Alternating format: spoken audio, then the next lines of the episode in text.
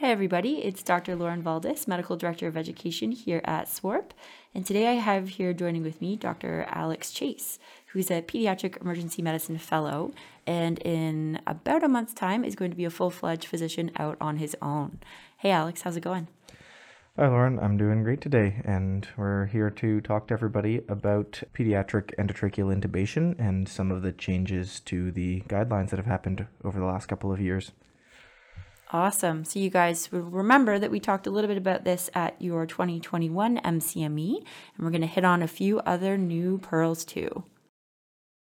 Okay, so today we're going to talk about a couple of things. I think it's always helpful to kind of frame a bit of a background about why we care about this. So, there's kind of a historical framework for why we've avoided cuffed tubes in pediatric intubations in the past, and we're going to talk a little bit about that. But most importantly, we care about this right now because the guidelines have changed, as have the equipment standards for the EMS personnel here in the London and Middlesex region. So we're going to kind of discuss the evidence behind why that's happened so you can kind of understand the changes that have been going on. We're going to discuss what they've found, and then we're going to summarize everything and its relevance to you.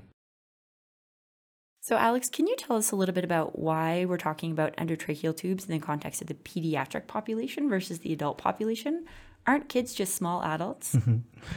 Absolutely. So, a uh, very common idea in medicine is that kids actually aren't just small adults. And so, there are some sort of key anatomic and physiologic differences between the pediatric airway and the adult airway.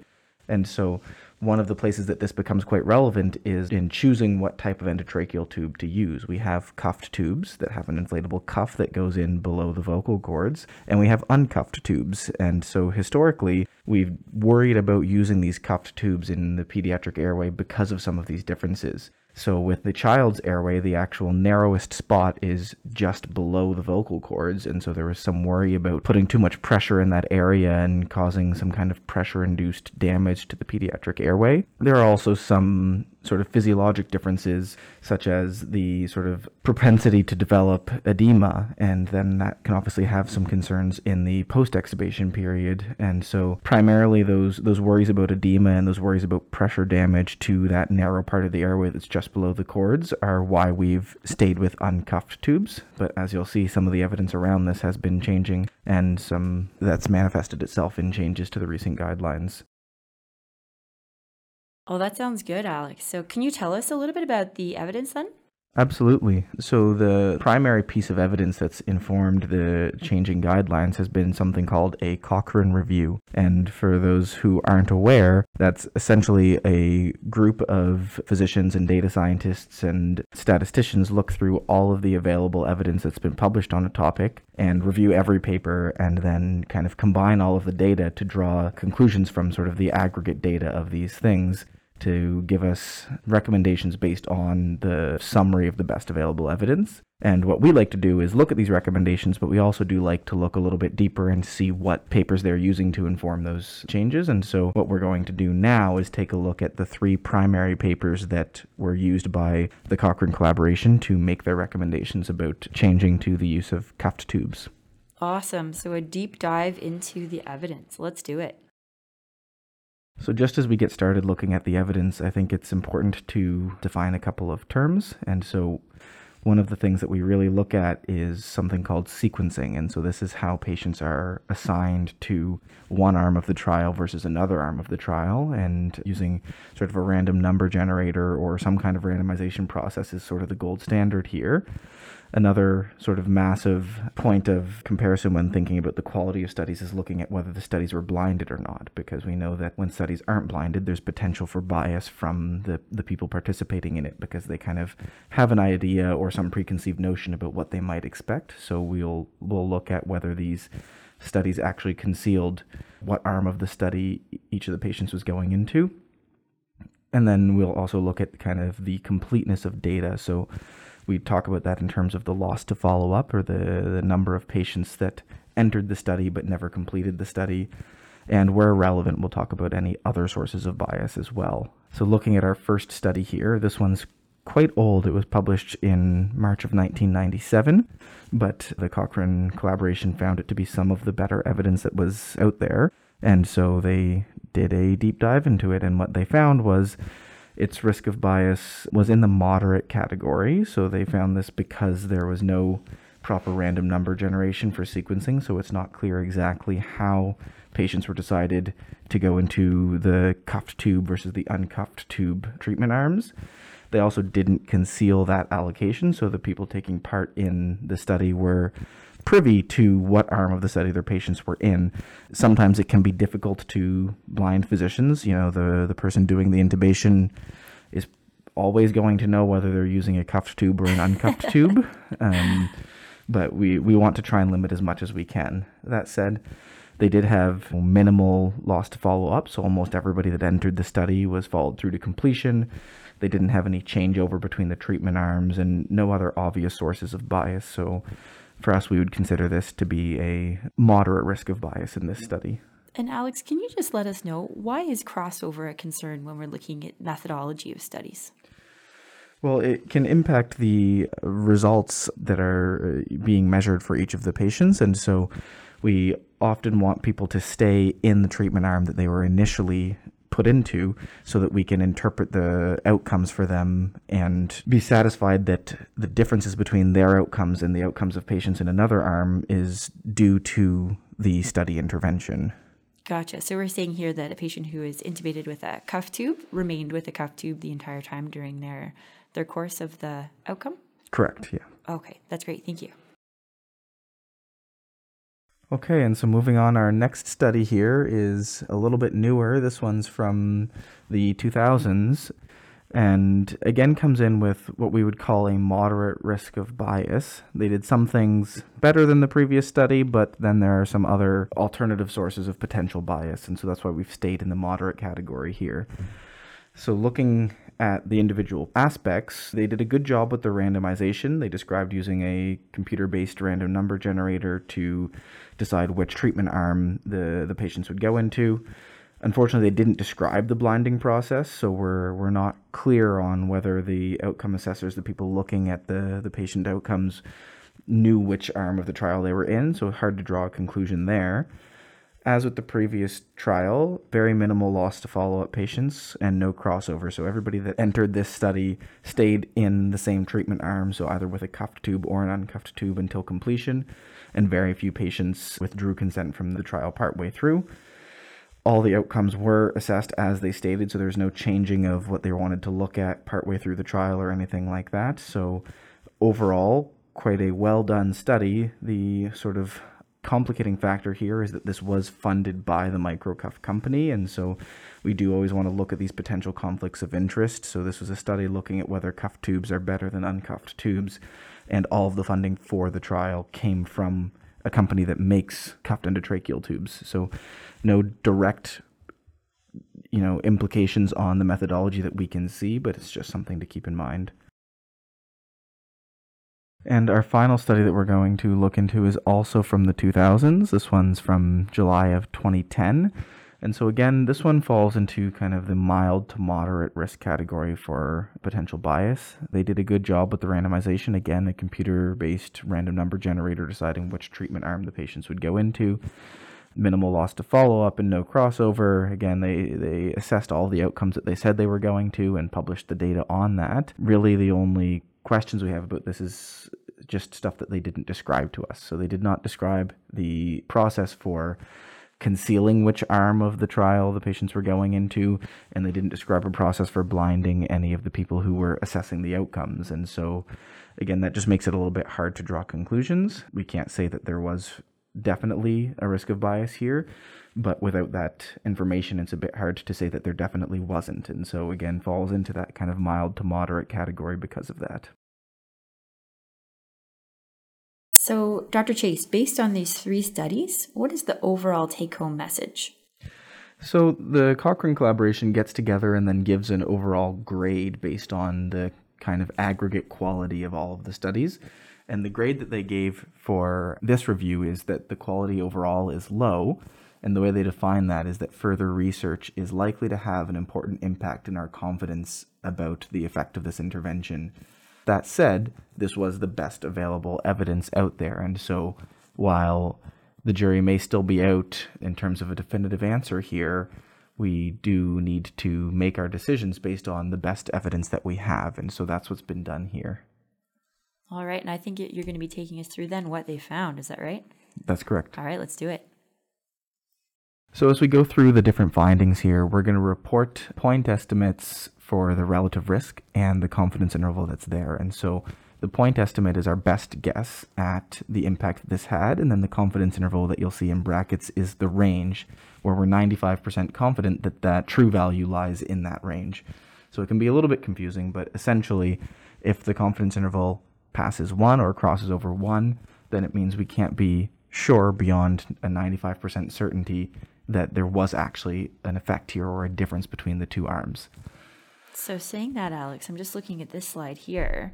The confidence interval looks like it crosses one. That's correct. And so they were looking here at post extubation stridor, so using that as a surrogate for there being sort of damage and edema and narrowing of the airway mm-hmm. after we've taken the tube out. And they found that they couldn't confidently say that there was a difference between the cuffed tubes and the uncuffed tubes. And the proponents of cuffed tubes would probably consider this to be a win because the historical thought was that cuffed tubes would be more likely to cause this post extubation stridor. And we're seeing here that they, they can't say that. Gotcha. Thank you. And so often we like to look not just at one way of measuring something, but at multiple ways of measuring something. So not only did they look at the presence of post extubation stridor, they also looked at the presence of treatments for post extubation stridor. Because if you have a bit of stridor but it doesn't need to be treated, the question would be does that really matter? Right. So there's sort of three main treatments that you might need to do. And so that's some steroids to kind of limit that swelling and bring that swelling down. That's having to reintubate the child, or that's having to admit them to the ICU for very intensive care. And so you can see with all three of these different potential treatments for post extubation stridor, there was again no difference between the cuffed and the uncuffed tubes. So looking at those confidence intervals, they all cross one, meaning that we, we just can't confidently say that cuffed tubes cause this any more than uncuffed tubes do. Unfortunately, because the trials are so small, some of these confidence intervals are extremely wide, which generally means that the data is not quite as precise as we'd like it to be. And so that, that again is part of why the Cochrane collaboration came in with a low rating for the overall quality of the evidence here, but it is the best that we have right now. Gotcha. That's great. Thank you very much for breaking down that statistical gymnastics there for us.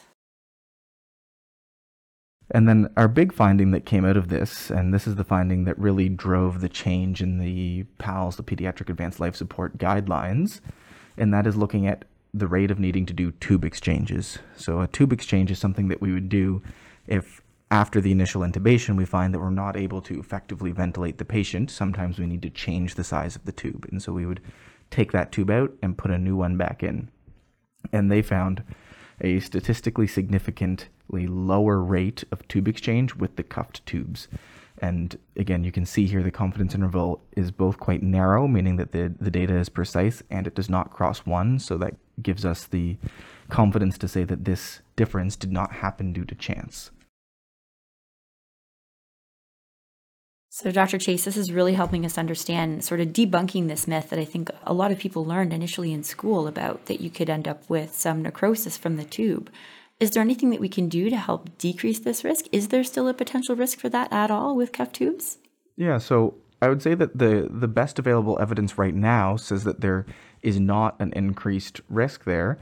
As we've discussed, though, some of these trials are quite small, and Cochrane did grade the evidence as low quality overall. So while our best guess is that there is no harm here, we don't have the same confidence in that that we might with higher quality trials. And so I think in the interim, it's best to keep in mind kind of the sort of physiologic plausibility of things. And so with that in mind, there's some recommendations about cuff pressure.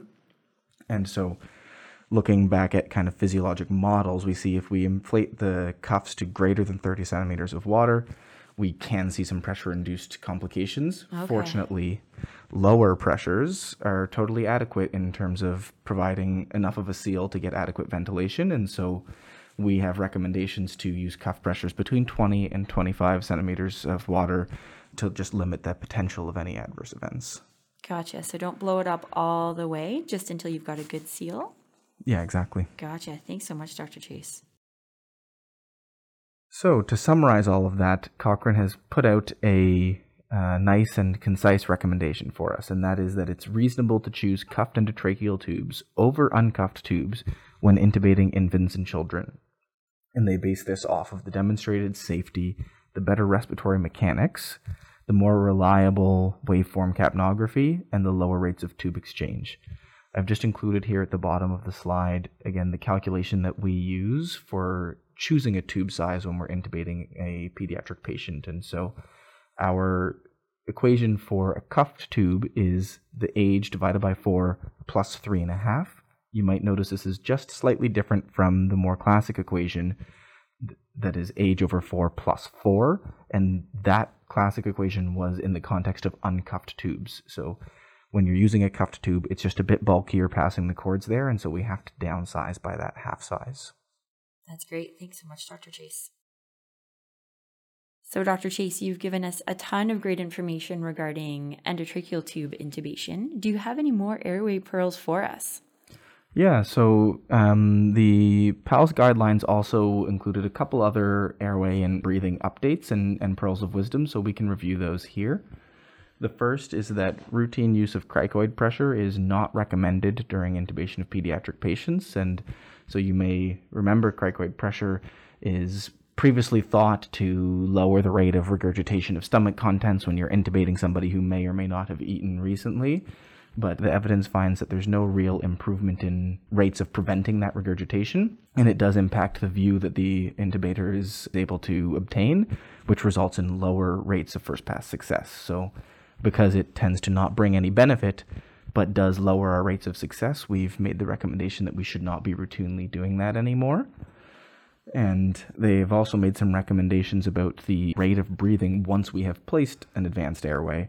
So previously we targeted lower rates, but now the recommendation is that it's reasonable to target a rate of 20 to 30 breaths per minute. And so this is approximately a breath every two to three seconds. And the basis for this was that some smaller studies have shown a mortality benefit and uh, an improvement in good neurologic outcome when this is done. So you guys may remember that this was recently taught to you guys at the 2021 MCME based on the AHA updates. And so hopefully this will just serve as another plug to keep that increased respiratory rate in mind when you're ventilating a pediatric patient who has an advanced airway in place.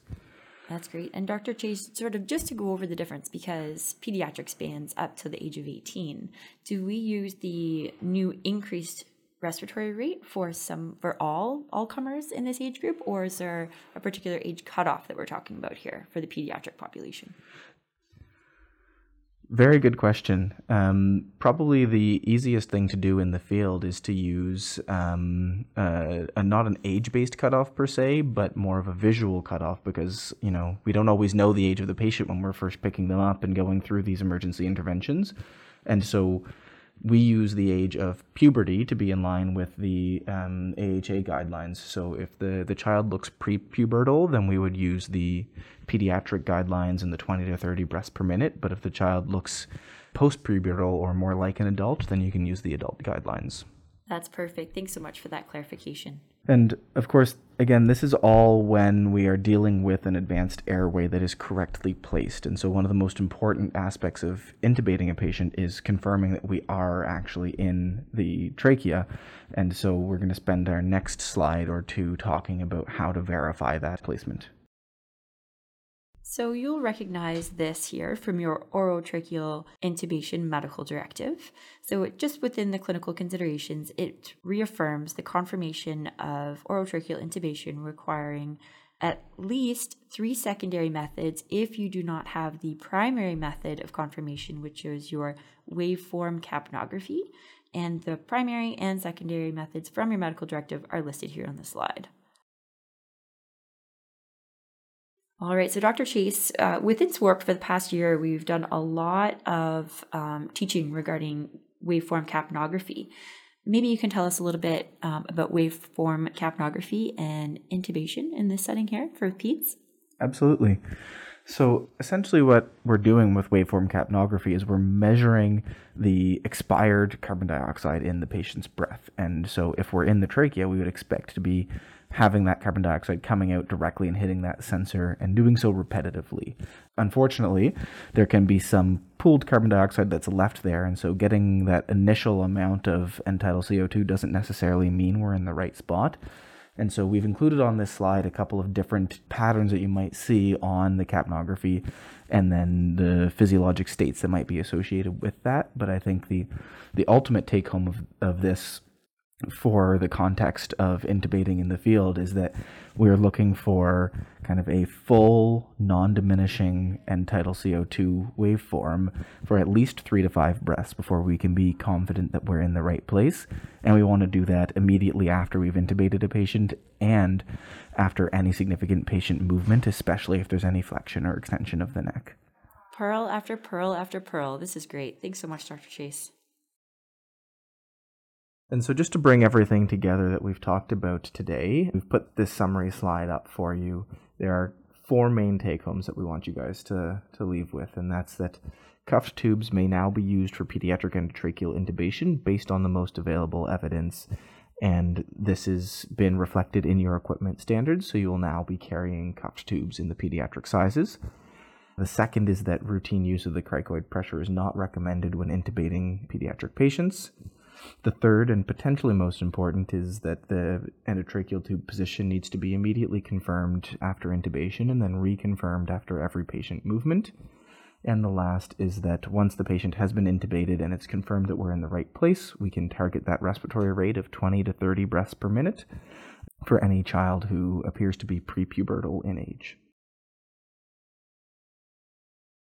Thanks again, Dr. Chase, for coming in and giving such a, a, great detailed presentation on a super interesting and pertinent topic. Really appreciate you coming in today and chatting with us. Not a problem. Happy to be here. All right. Well, thanks everybody for tuning in. Uh, my contact information is on this slide. Make sure to check out SWARP's social media for some more awesome educational tips and tricks. And there will also be a list of references on the page here for the webinar. Thanks, everybody. Everybody, take care and stay safe.